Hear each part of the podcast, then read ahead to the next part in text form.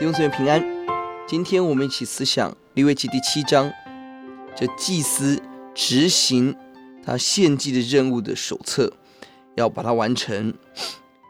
一到十节是赎愆祭，十一到三十八节是平安祭。我们特别专注在平安祭，这是一个表达感恩、还愿、甘心的祭。我们也说这是唯一献祭者和亲友可以分享的祭物。但即便是这样欢乐的祭物，也务必要遵从。上帝的命定，一部分归给神，一部分要烧掉，一部分大家可以享用，一部分归给祭司。这个次序很重要。弟兄姊妹，或者主帮助我们不在欢乐当中失去对神应当有的尊重。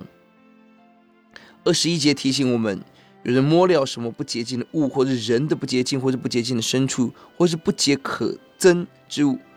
吃了献于耶和华平安祭的肉，这人必从民中剪除。十九节强调肉的不洁净，二十节强调人的不洁净，二十一节强调当有两者其一不洁净的时候，而是不配吃平安祭的肉。就是帮助我们，圣工很重要，参与圣工的圣洁子民也很重要，而刑罚是要把这样人从民中除掉。我们当如何战兢的来面对我们的神？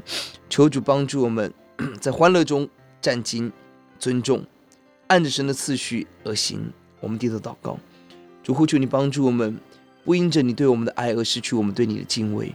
呼求你帮助我们在感恩、在欢乐当中，也思想纪念你是我们的神。我们要荣耀你，奉耶稣的名，阿门。